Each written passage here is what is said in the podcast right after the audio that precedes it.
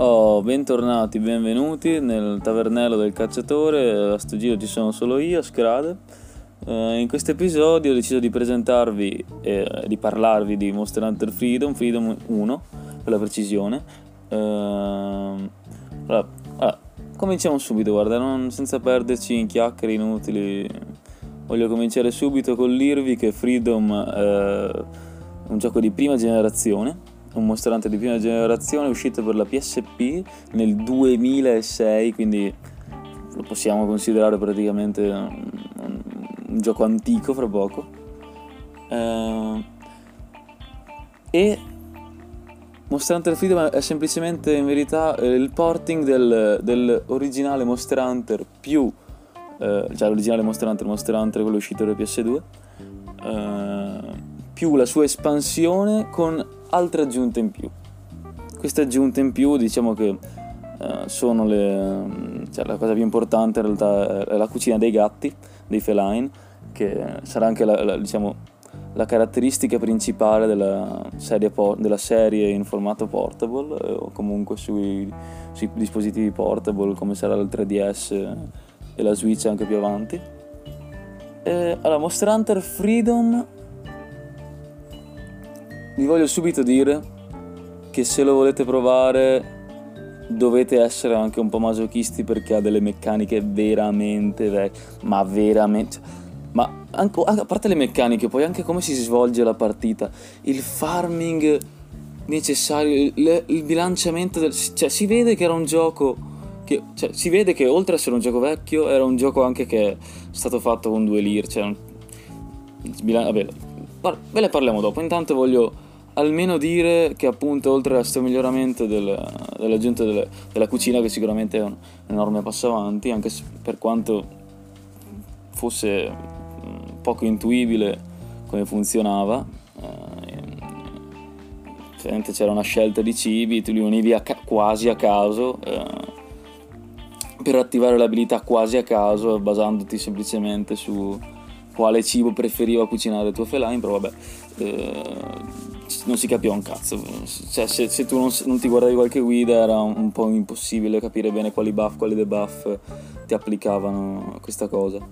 E a parte questo punto principale, di migliorie uh, c'è stato sicuramente un'altra delle più grandi migliorie è stato il sistema di combattimento, cioè non neanche il sistema di combattimento, il, la mappatura dei comandi che ovviamente su PS, PS2 non lo so, su PSP non si può cambiare, ehm, che però è stato, cioè le, gli attacchi, per chi non lo sapesse, primi, nel primo Monster Hunter e nella sua espansione ovviamente, si facevano con lo stick.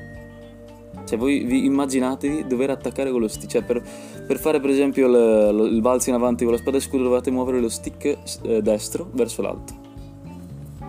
Una roba che dopo due minuti ti viene l'ebola alla mano e, e, e in più ti, ci sfondi il dick, il, lo stick senza volerlo. E queste, l'hanno spostate questi comandi sul, sui tasti normali, su X, quadrato, cerchio, triangolo. E questa è una delle grandi enormi migliorie, diciamo. Migliorie poi, oddio.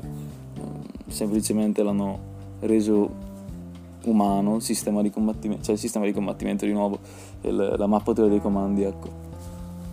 Eh, però a parte queste due cagate, o meglio, cagate, cagate un cazzo, però eh, a parte queste due cose, eh, il gioco è sicuramente mm, molto hardcore. Se volete giocarlo per bene dovrete farmare, per, per forza di cose dovrete farmare, ma, vera, ma per davvero, cioè non, oh mio dio, non riesco a trovare la gemma, oh no, al, 10% di drop mi tocca fare due o tre volte questo mostro e non ho, non ho tempo. No, vera, cioè ci, c'erano i drop. Cioè se tu volevi la gemma, anche, ma anche solo la piastra di Ratalos, 1%, questo vuol dire che anche se rompevi tutto, minimo una, quara- una trentina di quarantina di Ratalos te li dovevi fare. Ma minimo, se, avevi, se eri fortunato. Eh, dopodiché in questo Monster Hunter, vabbè, ovviamente essendo un uh, Monster Hunter pre-terza generazione, uh, ma gli mancavano i talismani e addirittura non c'erano, non c'erano le decorazioni, non erano ancora state inserite.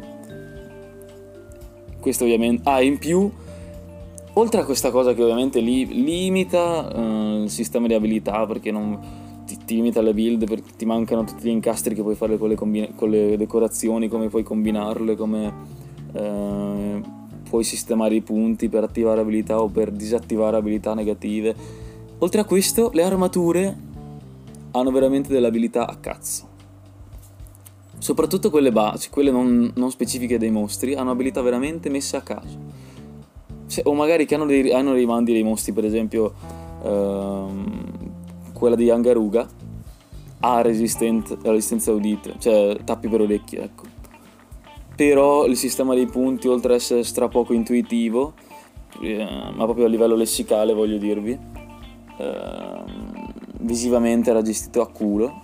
Eh, poi anche come sono messe in ordine le, le varie armi, armature, eh, nella forgia, proprio solo visivamente sono messi in ordine, non dico casuale, ma eh, potrebbe essere che sbloccate armi di abilità 5 e magari siete alla seconda stella e dite ma cos'è sta roba? Abilità 5 che sarebbe grado alto praticamente.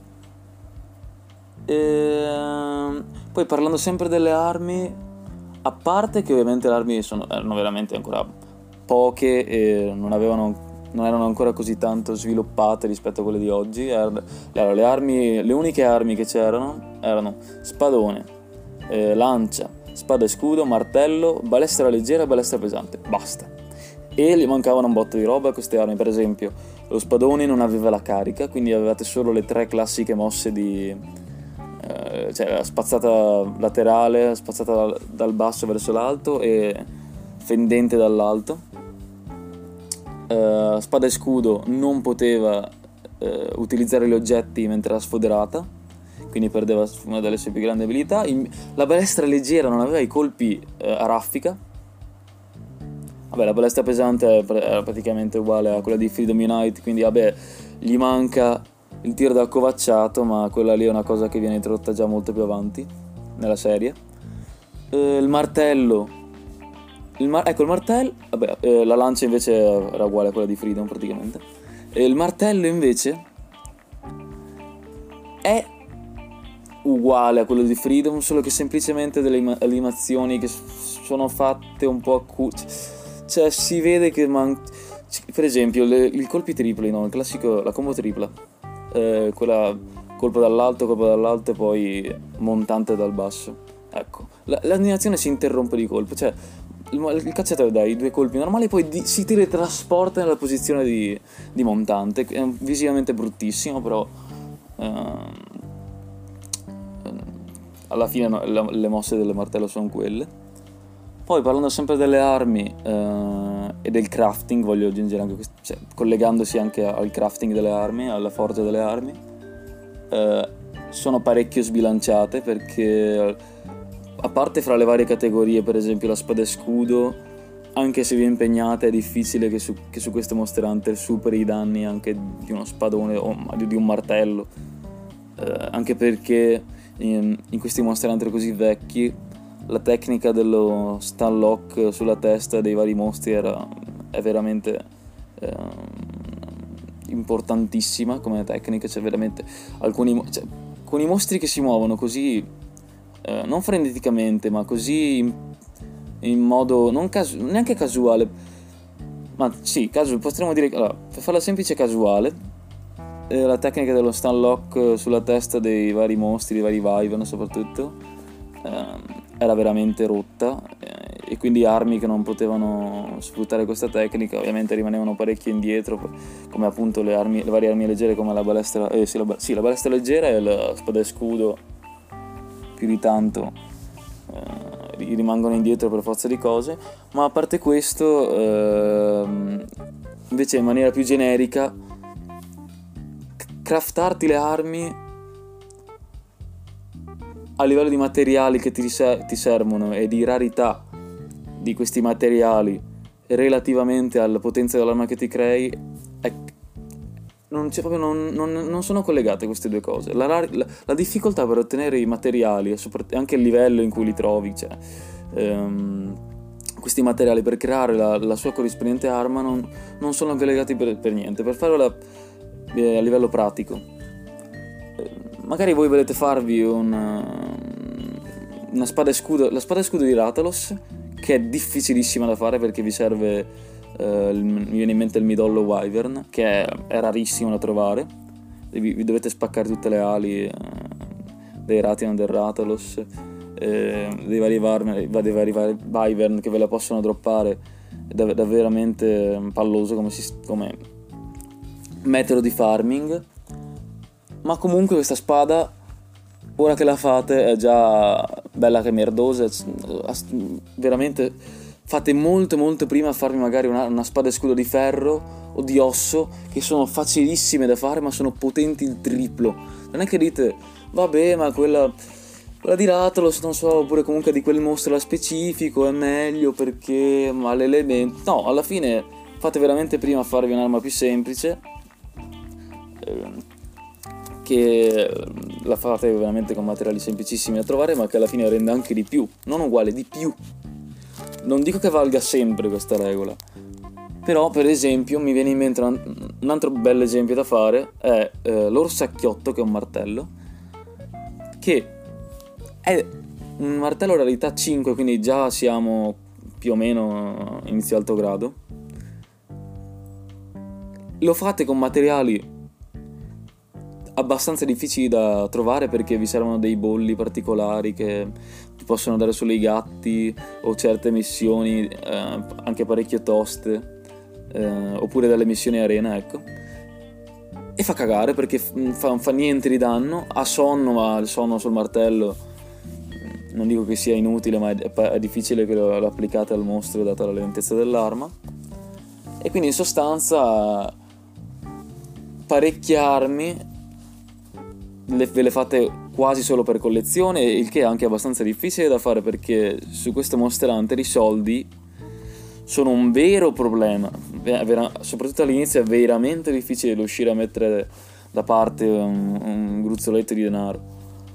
Eh, e insieme a questo problema c'è anche eh, il problema della gestione degli oggetti perché allora dovete fare conto che su un Monster Hunter che comunque ha parecchia roba tra i, vari, tra i vari materiali, le varie combinazioni che potete fare, bo- eh, tutti i bolli che potete ottenere, tutti i, non i bolli impronte, eh, i gettoni delle arene, ecco. tutti i vari gettoni, tutti i buoni delle arene, tutti eh, questi oggetti vari, in un Monster Hunter che ha anche il grado G, avere massimo 3 slot no, tre slot, scusate, non tre slot, tre pagine di slot nella cassa oggetti ti limita parecchio lo spazio, soprattutto nel momento in cui il limite massimo di uno stack di un oggetto è lo stesso di quello che potete tenere in borsa. Cioè, nella cassa non è che potete tenere 99 erbe, per esempio. No, 10 erbe, 10, 10, 10. Quindi se volete tenervene da parte eh, qualche centinaio, ovviamente per non dover stare là a farmarlo ogni volta, vi dovete occupare, non so, volete avere un centinaio, dovete occuparvi 10, 10 slot, con ognuno 10, 10, 10, 10. Questo ovviamente limita ancora di più lo spazio. Poi pag- le pagine invece dell'inventario del cacciatore che sono solo due, solo due. Ah, ovviamente per chi magari viene da Monster Hunter di quinta generazione, comunque quelli più nuovi, post-World.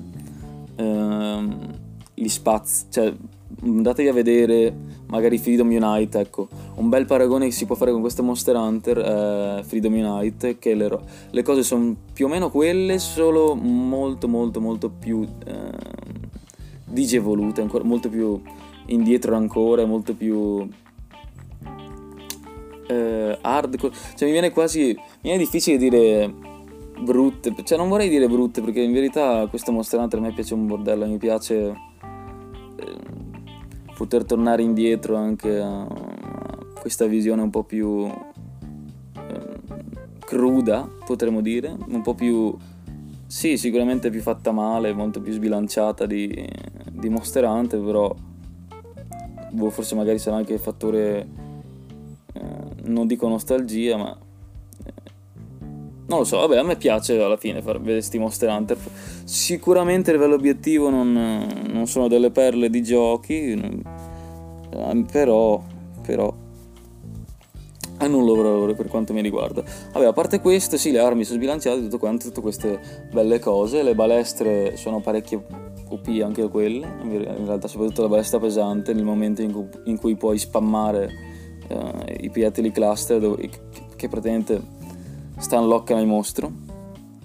Ehm, anche se l'artigliere non dico che sia impossibile, ma siamo lì cioè devi veramente star lì a contarti ogni singolo oggettino che ti potrebbe, non ti potrebbe servire, che potresti trovare in missione, che quale combinazione esatta ti devi avere per portarti dietro un certo numero di proiettili, perché ovviamente se ti porti dietro un tot di proiettili occupi ancora più spazio, quindi c'è ancora meno spazio per magari le cure, le razioni, eh, tutte queste robe che ti servono.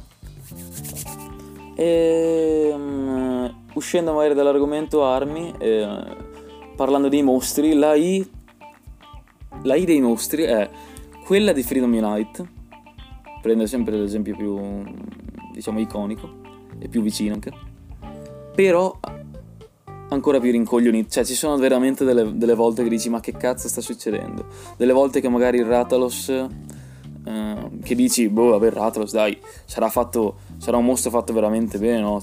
Eh, sulla copertina cazzo, no, ci sono dei momenti in cui ti carica, ti butta a terra, ti carica, ti butta a terra, praticamente ti stallocca quasi. Uh, oppure momenti che il Gypceros uh, vo- comincia a volare per, a caso a, a, a, filo terra, comincia a volare a caso per tutta la, l'arena per poi posarsi in un punto casuale che, per riposizionarsi praticamente. Uh, che non puoi fare neanche un cazzo perché in più su questi Monster Hunter così vecchi, eh, quando un mostro vola la pressione del vento si sente parecchio. Cioè, se voi non vi mettete certe abilità a fare il Gypceros che continua a saltellare come un coglione, che continua a sbattere le ali, può essere veramente una rottura di coglioni. Ehm... O comunque, vabbè, questi sono i due esempi maggiori che mi sono venuti in mente perché sono quelli anche che mi hanno un po' sorpreso di più. Ehm... Dopodiché, eh, i mostri sì, in generale sono più rincoglioniti rispetto a quelli di Monster Hunter Freedom Unite, eh, però la I rimane quella. Più buggata, ecco, potremmo dire che è più buggata. Eh, la quantità di mostri invece è ovviamente sempre meno di Freedom Unite, però eh, in, essendo il porting anche delle, della, della versione G del Monster Hunter originale ci sono le, le sottospecie anche le sottospecie anche se eh, devo dire che nelle varie missioni non vengono specificate, cioè se c'è una, c'è una missione che magari si chiama caccia al Ratalos, ma entri da un Ratalos azzurro, oppure caccia lo Yankutku, ma entri da un Yankutku blu. Ehm, quindi anche un po' un casino, dopo devi, devi stare a contare se il prezzo, c'è il premio di più, se è di meno rispetto a un'altra missione per capire se è la sottospecie o meno eh, quindi può essere anche una rottura di coglioni, ovviamente. E niente, dopo, oltre a questa cosa delle, delle varie sottospecie, eh, c'è anche il grado G, ovviamente, essendo l'espansione eh, del Monster Hunter originale.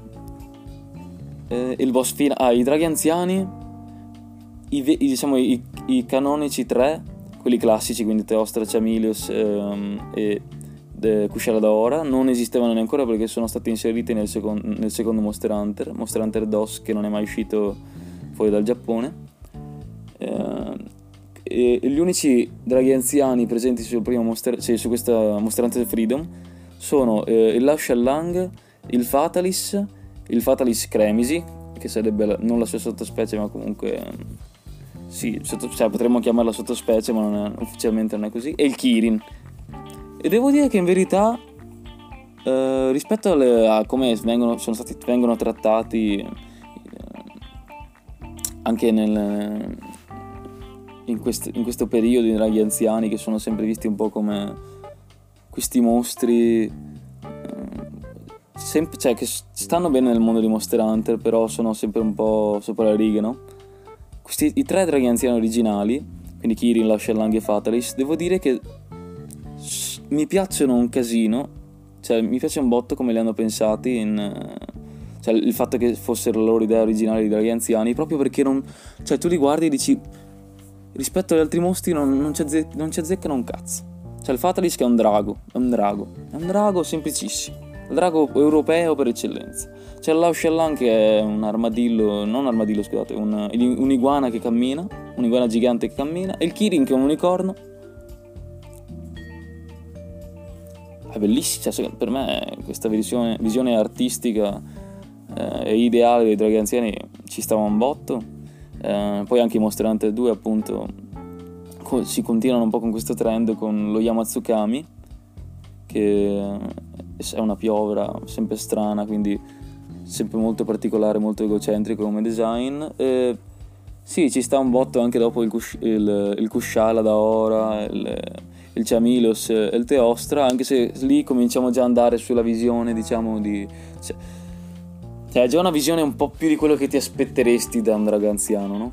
Un drago che magari controlla un elemento, che però alla fine è quello, cioè è un, è un, mostro come gli altri, solo che è più potente, controlla gli elementi, magari c'ha appunto uno scheletro un po' più, più particolare, ma non è sicuramente eh, un design così tanto particolare come può essere appunto lo Yamatsukami oppure il Kirin per quanto il Kiri mi sta in culo come combattimento, ma quello è un altro discorso. Ovviamente su questo Monster Hunter, eh, parlando di Kirin, il combattimento fa cagare ovviamente, eh, ma quello lì è una cosa propria del Kirin, ma non importa.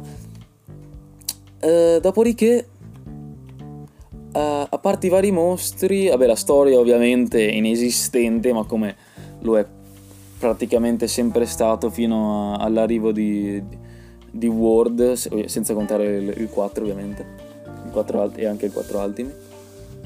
Uh, la storia è praticamente inesistente. E, um,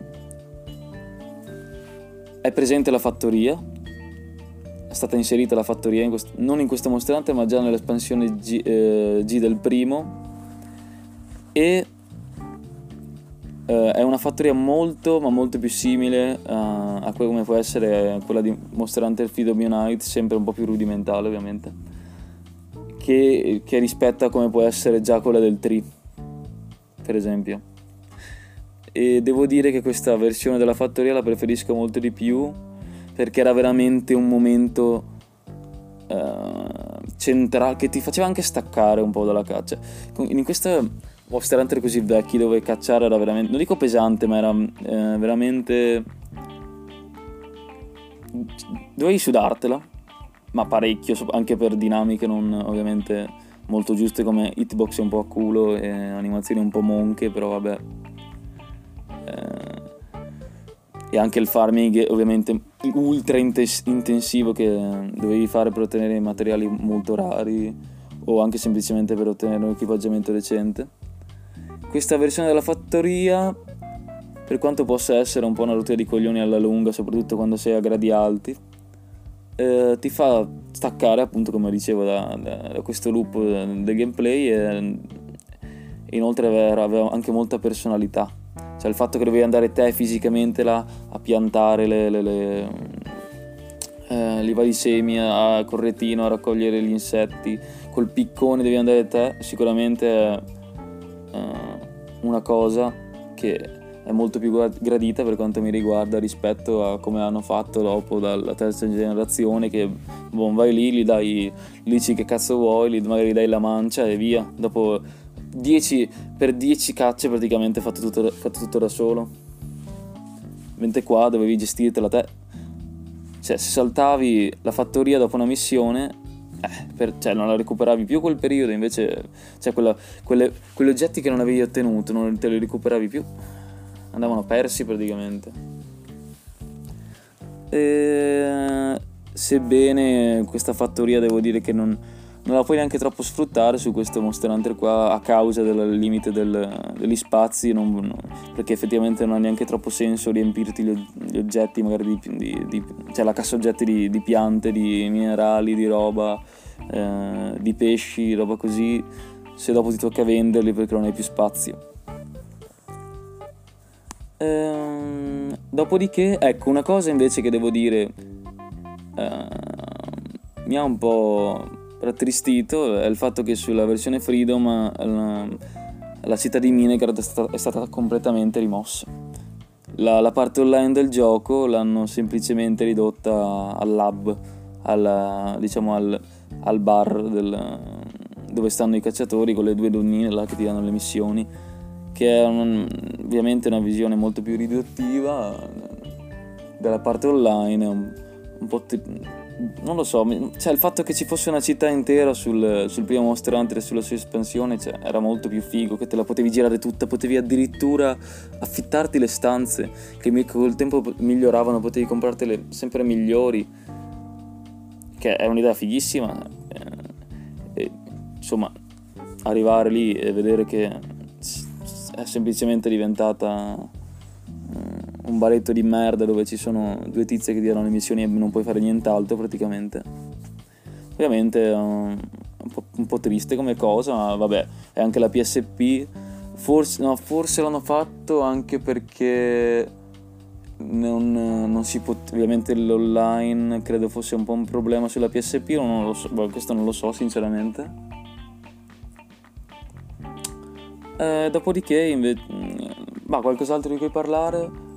potrebbe essere ehm, le varie aree, ecco le aree di gioco, devo dire che per quanto semplici in alcuni casi sono veramente, veramente, cioè mi piacciono veramente tanto. Eh, faccio un esempio, la, la palude, la palude è veramente, a livello di atmosfera credo che sia la mappa più riuscita meglio di tutta la serie Avete presente la, la, la palude di merda che c'è su, su Freedom 2, Freedom Unite? Eh, ecco, che è tutta uguale, che non cambia un cazzo, tutta eh, scialba così, senza personalità. Ecco, una roba completamente diversa. La palude di... la vecchia palude come viene chiamata anche poi su Freedom Unite, eh, di, di Freedom 1 ha un'atmosfera fighi, cioè tu arrivi, c'è la, ne, sto nebbione, poi c'è la zona con le spighe di erba altissime, le caverne, dove trovi anche il Kezu tra l'altro, eh, con i cristalli sui muri fighi. A, a livello di atmosfera bellissimo. Dopodiché c'è la, vabbè, il deserto, le, tutte le varie zone classiche, col vulcano met, mh, potrei dire che è la zona più merdosa forse perché praticamente una versione ancora più, minimal, più minimalista del vulcano di, di seconda generazione, per, eh, è praticamente una caverna con delle pozze di lava in giro e, e basta, e con la zona finale che dove c'è le, il vulcano che erutta, ma vabbè, c'è, c'è anche su, su Freedom Unite, eh, solo più elaborata come cosa.